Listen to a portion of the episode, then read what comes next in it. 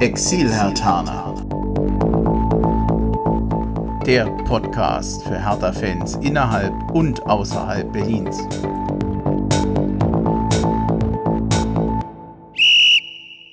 Hallo und herzlich willkommen zur zweiten Folge des Exil-Hertaner Podcasts. Ich bin Bremchen und ich freue mich, dass heute via Skype der Thomas aus Frankreich zugeschaltet ist. Hallo Thomas. Hi Andy. Ja, hallo.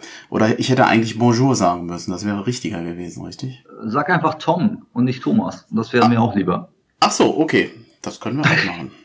Dann bin ich beim Tom.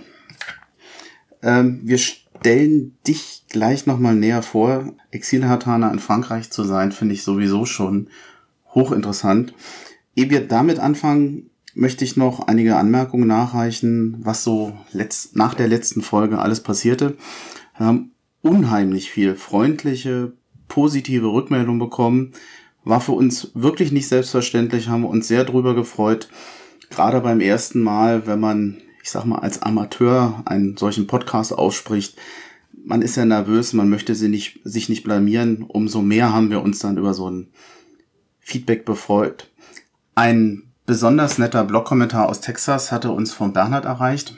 Für uns Grund genug, dass wir zu ihm gerne mal direkten Kontakt hätten. Bernhard, wenn du uns hörst, dann melde dich doch mal bei uns via Mail.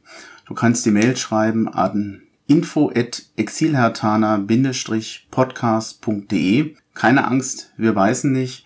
Wir würden uns freuen, wenn du dich meldest und grundsätzlich ist das überhaupt die E-Mail-Adresse, unter der man uns erreichen kann. Tja, ansonsten besonders gefreut hat uns die wirklich nette und freundliche Begrüßung durch die anderen Hertha-Podcast. Wir fühlen uns da wirklich in einem elitären Kreis der Hertha-Podcasts und bitte nichts anderes ist das. Äh, wir fühlen uns da bestens aufgenommen. Insofern ein ganz herzlicher Gruß an alle Beteiligten bei Immer Hertha, Hertha Base und Darmwahl. Verzeiht uns, wenn wir jetzt nicht alle namentlich erwähnen, aber ich bin mir sicher, das ist für euch in Ordnung. Ähm, ich will noch kurz erwähnen, ich muss zugeben, mir war überhaupt nicht bekannt, dass es mit DMTF, Don't Mention the Football, noch einen englischsprachigen Hertha-Podcast gibt. Finden wir toll. Unsere Englischkenntnisse haben zwar noch etwas Luft nach oben, aber wir wollten euch auf jeden Fall noch erwähnen. Zu guter Letzt, und dann ist meine lange Einleitung heute auch endlich vorbei, ähm, ganz besonderen Gruß an den Dennis, der mit mir gemeinsam die erste Folge moderiert hat. Er ist heute zwar nicht dabei, aber ich bin mir sicher, dass das mit Sicherheit nicht das letzte Mal war. Das hat er mir eigentlich auch schon gesagt. Also ich weiß das ja. So, Thomas, dann sind wir bei dir. Ähm, der Dennis oh. hat sich ja damals oder in der ersten Folge auch schon vorgestellt. Das interessiert mich natürlich auch oder das interessiert natürlich die Podcast-Hörer. Exil-Hertaner, Hertha-Fan sein in Frankreich. Wie, wie, wie kommt man denn als Hertha-Fan nach Frankreich? Ich glaube, du bist vor allem ja erstmal in Berlin geboren. Ja, das stimmt, Andi. Also nochmal hallo, ich bin der Tom und ähm, ja, nach Frankreich bin ich eigentlich durch Zufall gekommen, jetzt schon seit 19 Jahren. Grund war eigentlich natürlich eine Frau. Bin in Berlin geboren, Wedding, da auch aufgewachsen, bis ich zehn war, dann umgezogen nach Spandau, äh, Falkenhagener Feld, Hochhaus, ähm, schöne Jugend dort gehabt bis 19 war dann zwei Jahre bei der Bundeswehr und dann wieder zurück nach Berlin, habe da studiert und bin dann nach dem Studium von Berlin weg nach Nordhessen zum ersten Job. Und in der Zeit habe ich meine Ex-Frau kennengelernt, Französin. Ähm, wir haben dann zwei Jahre Fernbeziehung gemacht, dann haben wir uns in Paris getroffen. Sie kam aus Bordeaux, ich eben aus der nordhessischen Gegend. Und ja, dann haben wir da gelebt, äh, fünf Jahre in Paris, geheiratet, dann kam ein Kind und dann sind wir umgezogen, rausgezogen, weg von Paris, ein bisschen 25 Kilometer. Dann kam die Scheidung. Dann sind wir quasi in gemeinsamen Entscheidungen äh, zusammen dann wieder noch weiter weggezogen. Und ja, und so lebe ich jetzt hier in Frankreich, äh, 50 Kilometer östlich von Paris äh, auf dem Dorf in der Nähe von Mo, falls das jemand kennt. Das ist noch hinter Disneyland. Wenn man rausfährt an der A4 Richtung Saarbrücken, ähm, bei Mo, da kommt der Brie her, der Käse, den vielleicht einige in Deutschland kennen. Da, von da aus nochmal so 10, 15 Kilometer auf dem Land, da lebe ich. Ich weiß nicht, ob ich das richtig interpretiere. Die meisten sind ja aus beruflichen Gründen weggegangen aus Berlin. Oder ich habe das sehr oft, dass die Leute aus beruflichen Gründen weggehen. Ähm, war das bei dir jetzt eigentlich? Ich, ich habe in Erinnerung, dass du eigentlich ja auch aus Liebe zum Land, zu, zu Frankreich, aus Berlin weggegangen bist. Habe ich das falsch in Erinnerung? Ja, eigentlich dann schon, weil ich bin auch eigentlich äh, wegen Job weg aus Berlin. Also ich habe fertig studiert in Berlin und hatte dann mein erstes Jobangebot äh, aus, aus Nordhessen. Und das war eigentlich ganz gut. Und dann bin ich da hingegangen. Geplant war, muss ich dazu sagen, eigentlich auch erstmal ein Jahr Berufserfahrung da sammeln und dann wieder zurück. Ja, naja. Und man sieht jetzt 19 Jahre in Frankreich, wohin es dann geführt hat. Also äh, eigentlich eher Zufälle des Lebens. Das erinnert mich an mich. Ich habe immer gesagt, ich bin vor 23 Jahren temporär mal nach ähm, Rhein ins, Main, ins Rhein-Main-Gebiet gegangen. Und äh, ja, 23 Jahre sind nicht temporär. Im Prinzip bin ich hängen geblieben. Ja, geht mir genauso. Also ähm, nach der Scheidung war es dann halt äh, äh aufgrund des Kindes ähm, eben äh, jetzt dann auch schwierig, sich da irgendwie örtlich zu verändern. Und ähm, das geht meiner Ex-Frau ja genauso. Und da kleben wir eben immer noch ein bisschen aneinander. Äh, und, und ja, äh, aber es ist jetzt auch nicht schlimm für mich oder so. Ähm, man kann in Frankreich auch ganz gut leben eigentlich. Ja. Ich weiß, du hattest mal Kontakt über Fans at Hertha e.V. zu einem Exilhertaner, der lustigerweise in der Nähe von dir Urlaub gemacht hat. Und ich glaube, durch das ist ein sehr netter Kontakt geworden, weil ihr, ich glaube, gemeinsam mit der Familie dann in der Nähe ein, zwei Wochen Urlaub gemeinsam verbracht habt. Fehlen dir Hertha-Fans vor Ort? Hättest du gern Kontakt zu anderen? Ich stelle mir ja, das sehr klar. schwierig vor in Frankreich. Ja klar, also äh, klar, äh, ist es ja einfach lustiger. Äh, äh, meistens gucke ich die Spiele alleine, beziehungsweise mit meinem Sohn zusammen äh, und, und äh, würde mir das schon wünschen, wenn es hier ein Sportcafé gäbe. Äh, ich meine, gut, hier auf dem Land, auf dem Dorf gibt sowas ja nicht mal für die französische Liga oder so. Ähm, aber ja, klar ist, ist das cool und äh, freue mich ja auch immer, wenn ich da mal in Deutschland bin und, und da dann irgendwie auch eine Nähe habe zu anderen Hertha-Fans. Macht einfach mehr Spaß, logisch. Und, aber ist halt hier nicht und äh, kann ich dann halt nur über Auswärtsspiele oder Deutschlandaufenthalte äh, haben. Hertha hat neuerdings eingerichtet eine E-Sports-Plattform oder ein E-Sports-Raum, ist da sehr aktiv. Wäre es nicht eigentlich schöner, wenn Hertha ein, eine Plattform anbieten würde, dass sich Hertha-Fans kennenlernen, finden, suchen, jetzt mal von Datenschutzgründen abgesehen, dass man sagen kann, wer ist in meiner Nähe, dass man sich so ein bisschen detailliert informieren kann, wie alt ist jemand, vielleicht möchte ja ein 18-Jähriger auch jemand in seinem Alter kennenlernen. Vielleicht möchte jemand, der familiär unterwegs ist, auch eine andere Hertha-Familie kennenlernen. Macht Hertha da zu wenig? Könntest du dir mehr vorstellen, dass der Verein Exil-Hertaner mehr unterstützt? Stichwort Reisekosten, andere Fans kennenlernen. Könnte Hertha mehr, ma mehr machen? Würdest du dir das wünschen? Hättest du Ideen? Bevor ich ganz kurz darauf eingehe, wollte ich nochmal zurückspringen ähm, auf die Frage von vorhin. Ja, äh, weil du das angesprochen hast, äh, würde ich den Florian äh, ganz lieb von hier aus grüßen, weil du hast recht, wir haben uns hier über die Exilatana Gruppe gefunden. Er war hier zufällig, das war Zufall, er fragte mich nach Frankreich äh, zu Tipps und dann stellte sich heraus, wir hatten Ferien, also ich wohne ja wirklich ziemlich am Arm der Welt und er hatte, weil es auch günstig war, äh, ein Ferienhaus gemietet, äh, zehn Kilometer von mir hier ungefähr und das war natürlich total witzig. Und es hat sich dann so eine Freundschaft und ein Kontakt entwickelt äh, mit Flo, so dass er mit seiner Familie diesen Sommer auch eine Woche wieder hier war und so ein bisschen, äh, ja, von hier aus dann ein bisschen Paris sich angeguckt hat mit der Family und äh, wieder Urlaub gemacht hat nach zwei, ich glaube ein, zwei Jahren jetzt. Und ähm, ja, wir haben einfach Kontakt, fand ich super. Ob das jetzt für Hertha spannend ist, sowas zu machen, hängt eigentlich davon ab, äh, was wir immer noch nicht so genau wissen, glaube auch du nicht, Andi, wie viel sind wir eigentlich? Wie viel Exilhertaner gibt es? Ja, beantworten kann ich das nicht. Ähm, nee, ich hatte das ist genau der Punkt. Vorbereitet. Wenn Hertha da eine Idee hätte, also wenn, wenn man das messen könnte, das ist ja auch eine Frage mit der Wirtschaftlichkeit, Ähm, sicherlich könnte man da mehr machen, äh, um da Kontakte zu vereinfachen. Aber ich weiß nicht, ob Hertha damit, ich will nicht sagen überfordert ist, aber ob es für Hertha einfach wirtschaftlich interessant ist, da Geld, Manpower, letztendlich ist es ja auch Geld reinzustecken. Ähm, und ob wir das nicht einfach auch selber in die Hand nehmen müssen, so wie wir es ja schon in den letzten Jahren machen, über die diversen Gruppen ähm, auf Facebook und so weiter. Eigentlich, was schade ist, dass es nicht so eine einzig große Community gibt. Also du weißt ja selber, es gibt mittlerweile so verschiedene. Wir haben auch äh, Gruppen, und wenn man das ein bisschen bündeln könnte, irgendwie unter einem Dach, da sehe ich eigentlich eher die Aufgabe von Hertha, das wäre super. Das, das meinte ich als Plattform. Ich kann dir übrigens sagen, dass ich mich zwar vorbereitet habe auf das, was sozusagen Zuzüge und Abzüge aus Berlin betrifft. Das ist aber ein Riesenthema. Das, das sind die statistischen Bundesämter, die geben eine Statistik heraus. Ich habe Statistiken schon gelesen seit 1990, wie viele Leute Berlin verlassen und zugezogen haben. Die gibt's dann zum Teil getrennt nach Ländern, woher die Leute gehen, wohin sie gehen, nach welche Bundesländer. Es gibt dann aber auch statistische Größen, die das so ein bisschen aushöhlen. Zum Beispiel jemand, der von Berlin nach Brandenburg zieht, ist auch in dieser Statistik drin.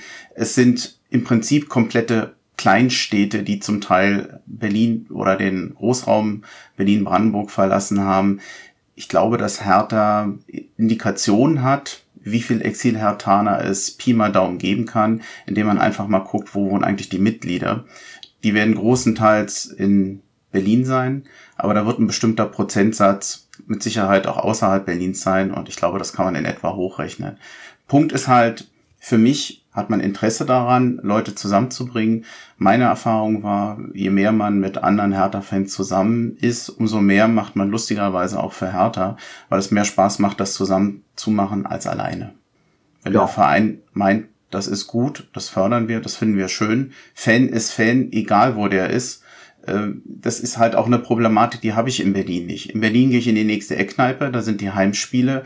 Diese Frage stellt sich gar nicht. Und ich finde, der Umkehrschluss aus der Problematik, dass Hertha immer sagt, hier sind so viel Zugezogene, die bringen ihren Verein mit.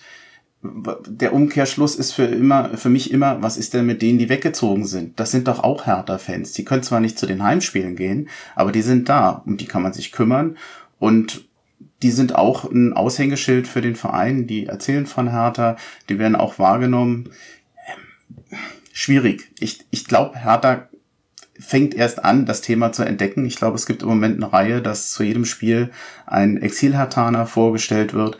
Ich weiß nicht, ob die meine Tweets auf Twitter gelesen haben. Ich glaube nicht, aber lustigerweise fangen die genau das jetzt gerade an. Finde ich aber erstmal sehr gut. Ja, sehe ich auch so. Also ähm, wäre ja auch mal eine super Arbeit, äh, das statistisch aufzuarbeiten für einen Praktikanten. Sowas gibt's ja in der Geschäftsstelle. Und ähm, ja, genauso wie du sagst, also ich denke, da ist schon Potenzial, weil man darf ja auch nicht vergessen, dass die Hertaner oder die Exil-Hertaner letztendlich ja, äh, ohne da jemandem auf den Schlips zu treten zu wollen, aber ja im Prinzip schon auch, allein schon von ihrem Aufwand her, die aktiveren Hertaner ja sind. Also wie du selbst sagst, irgendwie klar, wenn ich in Berlin lebe, dann kann ich natürlich, äh, äh, äh dann kann ich natürlich äh, jedes Heimspiel mitnehmen und das ist auch gut so. Nur ähm, jemand, der jetzt hier irgendwie, weißt ja selber, in der Schweiz wohnt oder oder eh, scheißegal eigentlich irgendwo in Deutschland wohnt und dann irgendwie es natürlich schafft, auch nur drei Spiele zu gucken, hat natürlich wesentlich mehr Aufwand, ist also von daher auch motiviert und das könnte man schon vielleicht auch positiv für Hertha BSC nutzen, wenn man da Interesse dran hat und wenn man da mal ein bisschen mehr macht. Ich denke, wir könnten langsam zur Hertha kommen. Ähm, Gestern das Spiel gegen Dortmund. Ich muss zugeben, so die letzten Spiele waren ja, sagen wir mal, ich will nicht sagen, dass der Trend nach unten ging, aber gegen Bremen verloren. Ein gigantisches Spiel gegen Bayern und dann kommen Clubs wie Freiburg und Mainz, wo, der, wo die meisten Hertha-Fans sagen, ja, da, da musste dann gewinnen. Hat man nicht. Dortmund ist nochmal eine richtige Hausnummer gewesen, 2-2 ich konnte damit sehr gut leben. Ich war zufrieden. In Dortmund, man hat ja gesehen, wie die gegen Atletico gespielt haben, wie die zum Teil ihre Gegner in Grund und Boden gespielt haben. Ich freue mich über das 2-2. Siehst du es ähnlich? Ja, also ich habe mich gestern auch total gefreut, als es dann noch irgendwie zu Unentschieden kam. Hätte ich vorher jetzt natürlich auch nicht so gedacht. Ich hatte das Spiel gegen Atletico mir auch angeschaut und mir war schon ein bisschen bange, habe mir aber auf der anderen Seite gesagt, naja, okay, Abwehr können wir eigentlich, äh, haben wir die ganzen letzten Jahre auch bewiesen. Und vielleicht geht irgendwie was, vielleicht nehmen wir einen Punkt mit. So ist es gekommen, finde ich super, bin ich glücklich mit. Wäre mir aber im Umkehrschluss eigentlich auch lieber gewesen, wir hätten Mainz und Freiburg weggehauen, dann hätten wir auch gerne in äh, Dortmund verlieren können. Ein bisschen so das Problem von Hertha gegen die Großen, jetzt äh, äh super Gespiele gemacht, super gepunktet auch. Ähm, ja, wir müssen aufpassen eben, aber das, das weiß ja auch jeder, und, äh, da da sowieso äh, gegen die Kleinen eben die Motivation hochzuhalten und da eben auch die Leistungen abzurufen. Aber äh, denke ich, äh, das wird schon. Hertha hat mit Rekik, Lustenberger, Stark, Mittelstädt, Meier, Schellbrett, Lazaro, Duda, Kalu und Ibisevic gespielt. In der 27. Minute das Tor durch Sancho, in der 41. das Tor durch von Kalu. Bis zu diesem Ausgleich, ich muss sagen, Hertha hat wahnsinnig unter Druck gestanden. Dass das sagen wir mal, dass man mit einem 1-1 in die Halbzeit ging, war eigentlich schmeichelhaft. Dortmund hat gedrückt ohne Ende, die haben ein Abseitstor geschossen. Also ich, ich freue mich ja als Hertha-Fan natürlich, dass so ein Tor nicht gilt. Ich frage mich allerdings, ähm, wozu gibt es eine Regelung gleiche Höhe? Jetzt gibt es ein Standbild, da ist dann der große C vor dem Dortmund-Spieler noch mit im Abseits. Äh, was ist denn heute noch gleiche Höhe? Also ich würde, glaube ich, als Dortmund-Fan äh, mit dieser Entscheidung wäre ich nicht unbedingt zufrieden. Ähm, wie siehst denn du dieses Abseitstor? Ist das zu streng? Ja. Ich meine, man, man, kann sagen, es ist Abseits, aber ja, unglücklich also, für Dortmund. Da brauchen wir eigentlich nicht drüber reden, genauso wie du sagst. Also äh, äh Reus äh, war vielleicht ja großen C oder am halben Fuß äh, abseits, was man dann sieht da irgendwie, wenn man dann so ein Bild da hat, so ein Standbild.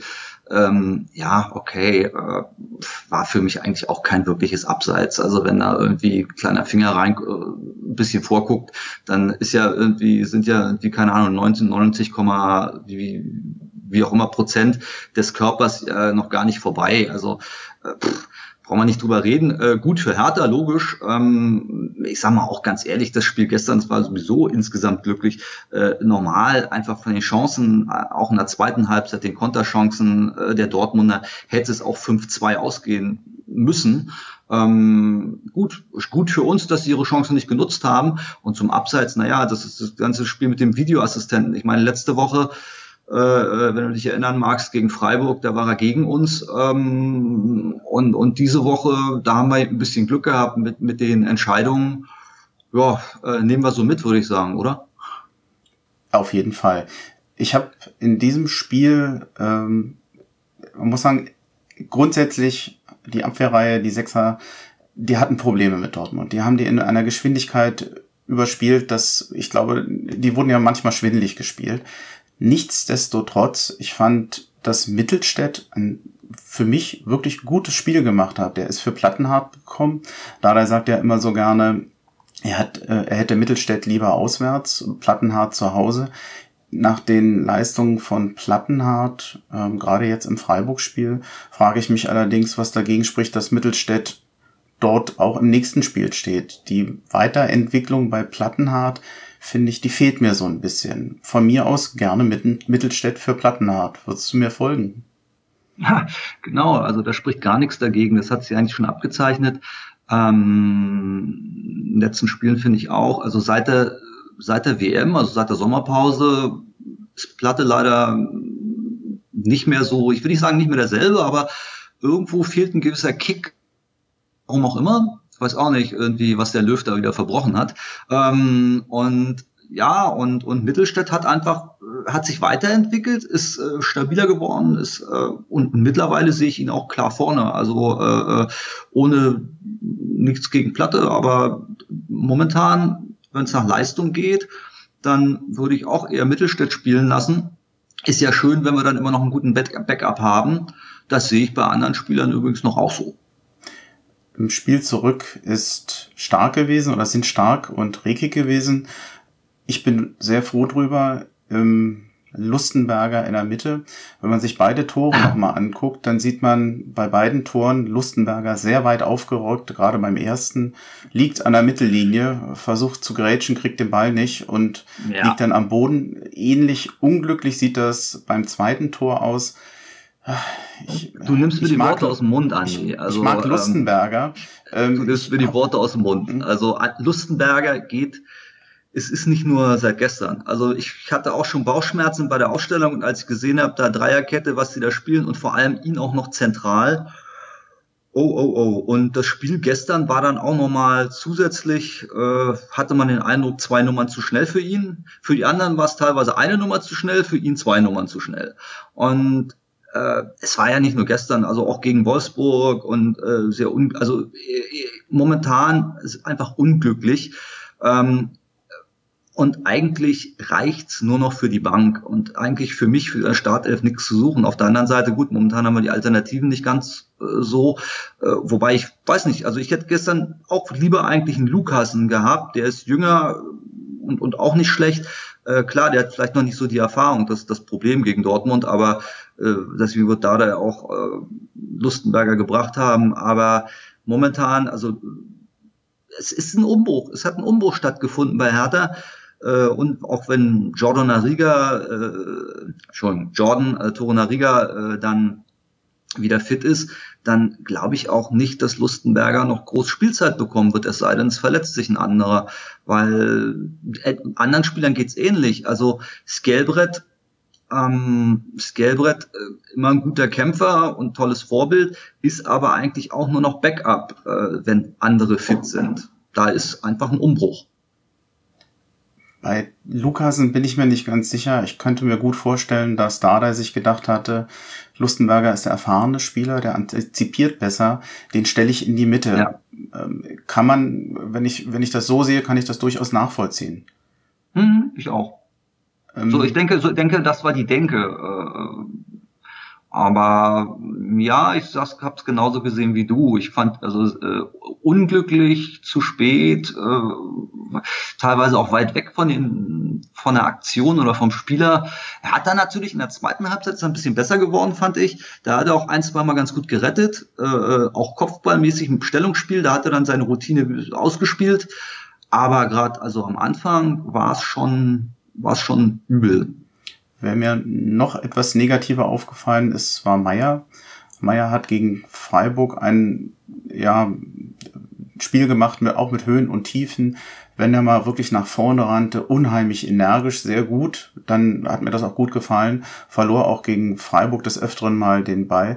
Gegen Dortmund ist er mir eher negativ aufgefallen. Also in der Abwehr hatten ja alle Pro Probleme. Ich bilde mir ein, dass Meier schon deutliche, deutlich bessere Spiele bei Hertha gemacht hat. Äh, noch zweiter Punkt noch. Ähm, Selke kam für Ibisevic, war meines Erachtens überfällig, hat ein gutes Spiel gemacht, der Selke. Ähm, ne, ist der ist Selke schon für dich äh, fertig für die Startelf? Ja, warte ich eigentlich schon seit zwei Spielen drauf. Ähm, sehe ich auch so bei Ibisevic momentan. Läuft nicht ganz so. Ähm, Im Moment seit zwei, drei Spielen. Und äh, warum nicht einfach mal umdrehen das Ganze? Momentan darf Ibisevic immer von Anfang an ran.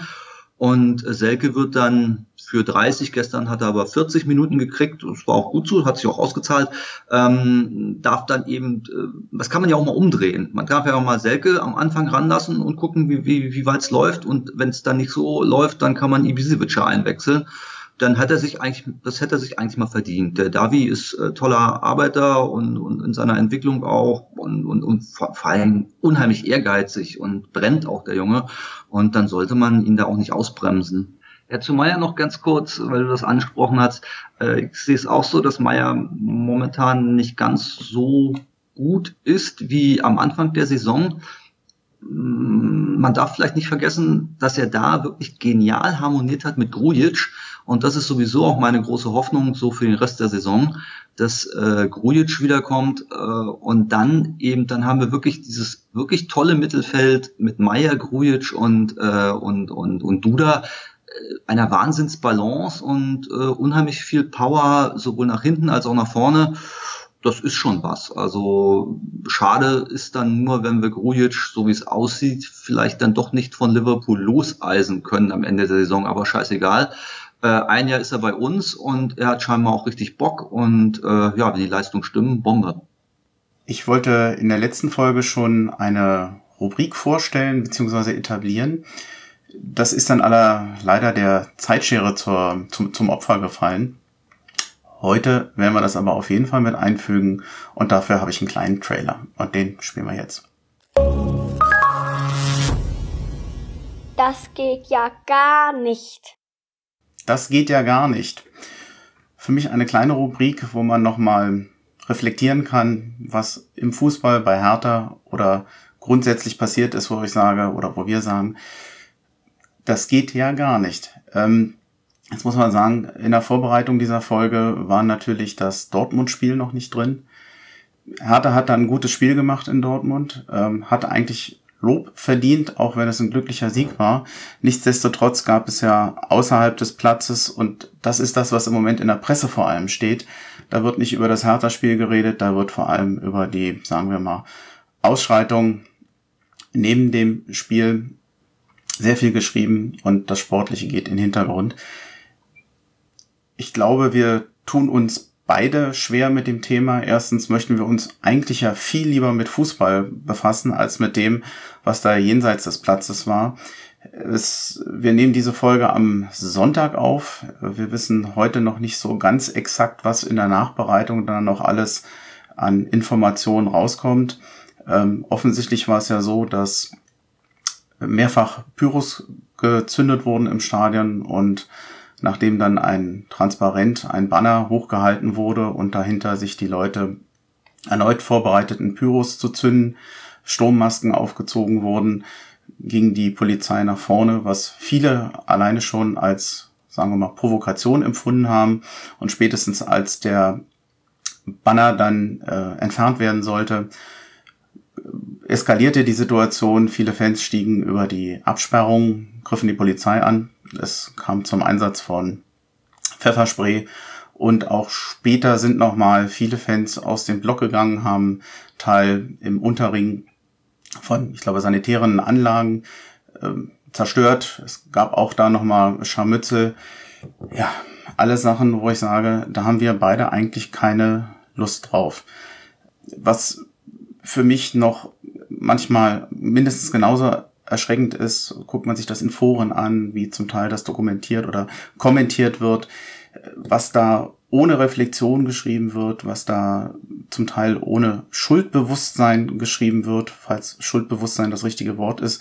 Das ist für mich manchmal ein beängstigendes Bild, wenn es darum geht, wie Leute Verhältnismäßigkeit sehen, welche Einstellung zur Gewalt die Leute haben und zum Thema ähm, Empathie traue ich mich da, das traue ich fast schon gar nicht mehr ähm, zu nennen.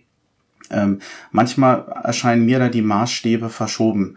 Tom, ähm, schwieriges Thema. Willst du was dazu sagen? Äh, wir wollen es vielleicht doch recht kurz abhandeln.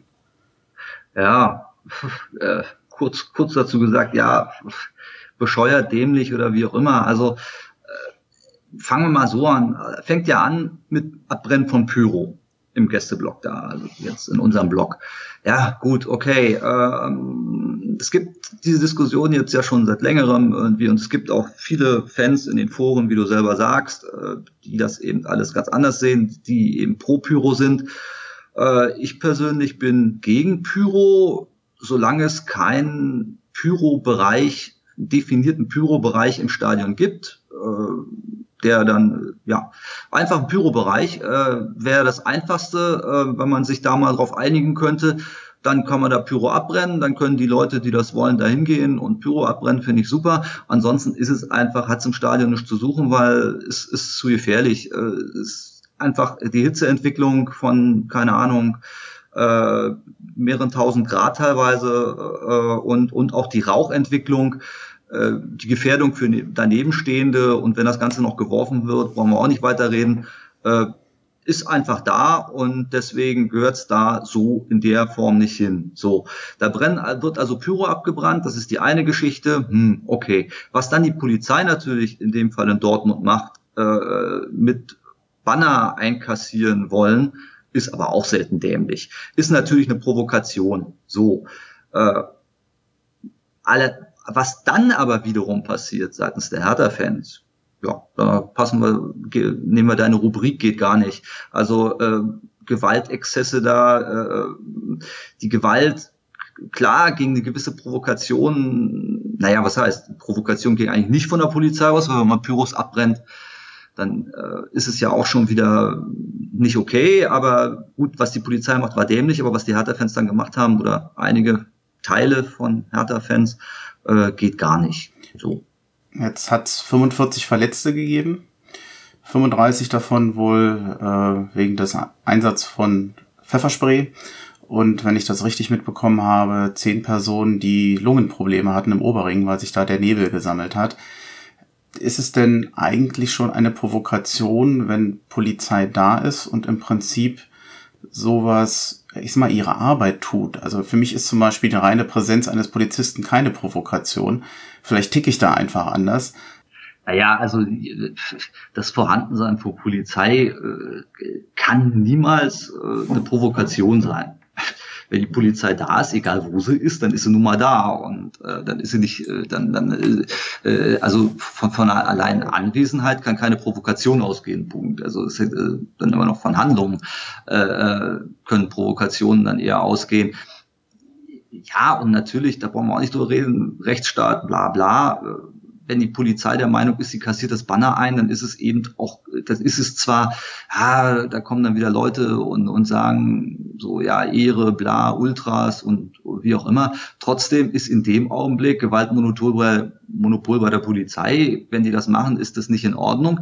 Ja, dann sollen sie es doch machen und dann ist es nicht in Ordnung, dann haben wir aber auch eine andere Presse als Hertha, dann sind wir nämlich Opfer und dann kann man das auch anders darstellen. So sind wir Täter und so, wie du selber sagst, wird Hertha bundesweit von der Presse durch den Dreck gezogen wegen, ja, über den Daumen 50 bis 100 Leuten. Äh, bei einem 4000, äh, ich glaube 4000 Leute waren in dem Auswärtsfanblock. Ja. Und ja, äh, pff, da, da gibt's eigentlich, weiß ich nicht, ja, klar gibt's zwei Meinungen, gibt's immer, aber ähm, ja, es ist einfach immer die Frage, was ist die Masse und was ist die, äh, wo ist die Mehrheit und wo ist die Minderheit? Losgelöst von den Sachen, die da in Dortmund passiert sind, in der Vorbereitung gab's natürlich noch zwei andere Sachen. Auf die möchte ich jetzt aber nicht so detailliert eingehen. Für mich war favoriert für das, wo man sagen muss, das geht ja gar nicht. Eigentlich die Geschehnisse um Paul Kräuter. Paul Kräuter den kann man sehr kritisch sehen. Ich halte viele Sachen, die er sagt, auch für schwierig. Ein No-Go ist für mich allerdings, dass man dort in den Privatbereich geht. Da ist ja seine Hauswand beschmiert worden. Ähm, hier geht es ja nicht um sag mal, Sachbeschädigung, sondern ein bedrohliches Gefühl für die Frau. Und ich glaube, er hat noch ein, ein Kind oder sagen wir mal für die Familie. Ähm, das ist Privatbereich denke mal, im Stadion und im, im Dienst sozusagen, da kann man ihn mit Kritik sozusagen konfrontieren. Privatbereich ist No-Go und da gibt's auch eigentlich nichts weiter zu sagen. Dann lass uns doch mal zum Sportlichen zurückkommen. Seit der ersten Folge vom Exilatana Podcast hat es ja noch ein weiteres Spiel gegeben, mit dem ich mich jetzt nicht ganz so lang befassen möchte. Da hat es ja schon an verschiedenen Stellen eine Nachbereitung gegeben. Hertha gegen Freiburg ging 1 zu 1 aus. Hertha in der ersten Halbzeit deutlich besser. Hatte den Eindruck, die spielen die an die Wand. Die werden hier einen hohen Sieg einfahren. Dann kam das Gegentor und dann war es mit der Herrlichkeit aus. Und eigentlich das ganze Team kam irgendwie nicht mehr ins Spiel. Fand ich sehr merkwürdig, denn es gab viele Spiele vorher, wo Hertha Gegentreffer schluckte. Ich nenne jetzt mal nur das Spiel gegen Gladbach und die spielten einfach weiter. Gegen Freiburg ging das nicht.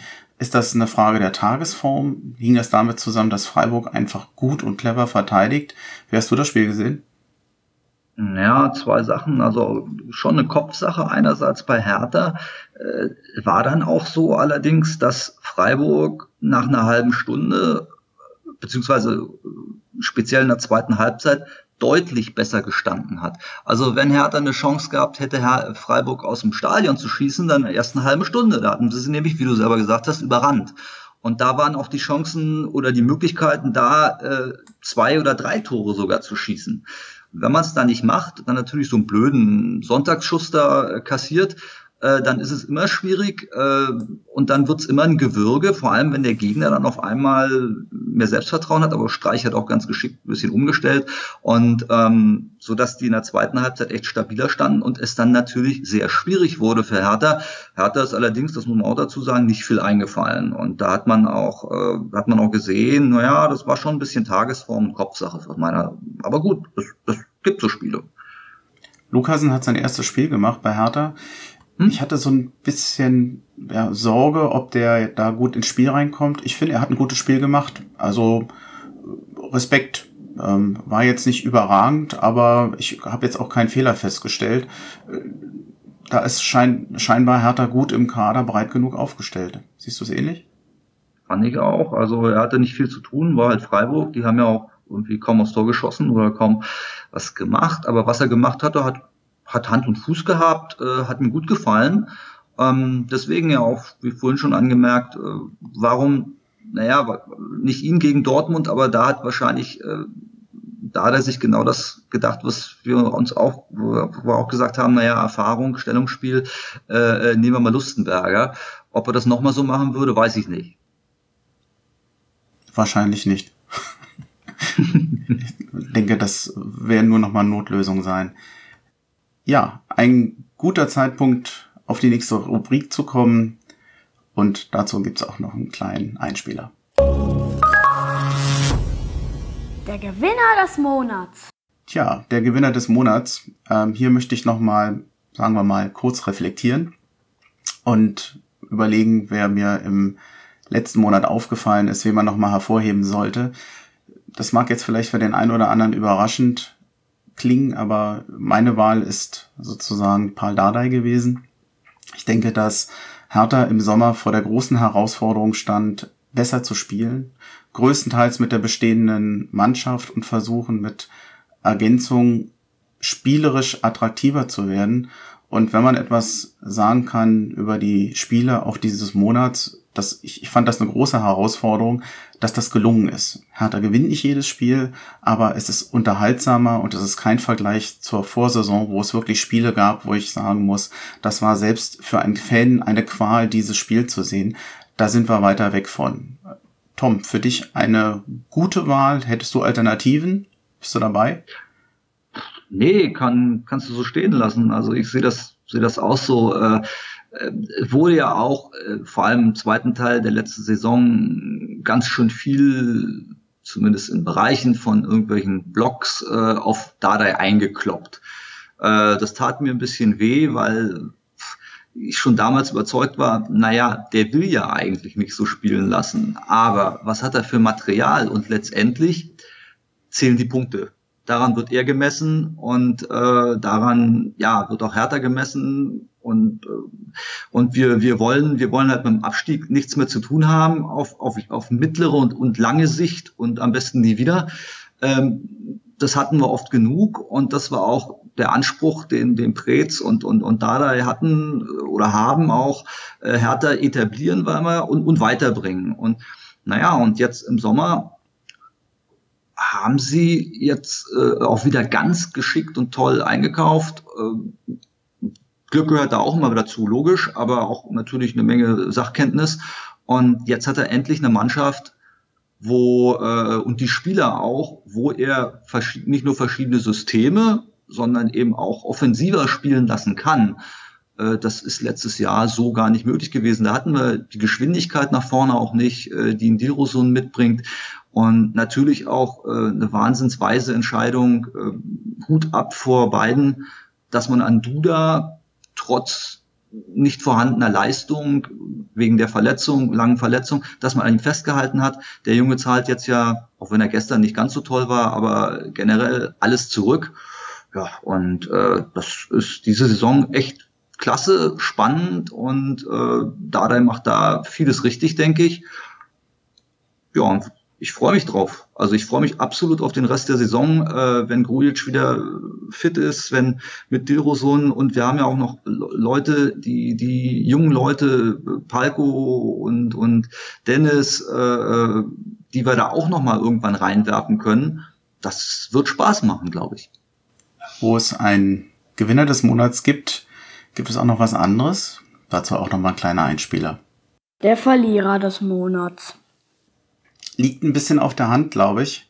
Es war ein bisher nicht im Kader, seit über zwei Jahren in Berlin. Er hat es nicht geschafft in die Startelf. Er hatte zwischendurch mal gute Spiele, aber konstant gute Leistung. Ich denke mal, bei ihm wie bei Sinan Kurt wahrscheinlich die nächsten beiden Spieler, die Hertha verlassen werden im Winter. Ist das, siehst du das auch so?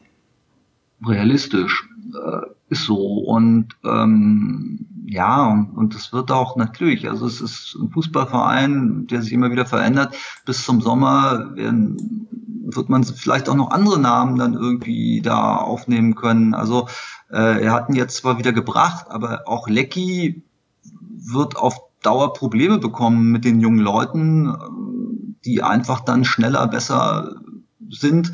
Und da gibt's auch andere Spieler, hatten wir jetzt auch schon angesprochen, Lustenberger, auf mittlere Sicht aufs Gelbrett vielleicht, äh, wo es enger wird, äh, in, in, zumindest in, im nächsten Jahr von jetzt angesehen.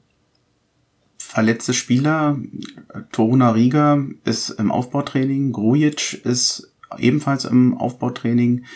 Pekarik hatte eine lange Verletzungspause. Ich glaube, der hat schon für die U23 gespielt und für die Nationalmannschaft. Äh, ich hoffe, ich mache da keinen Fehler. Notfalls korrigiere ich das noch.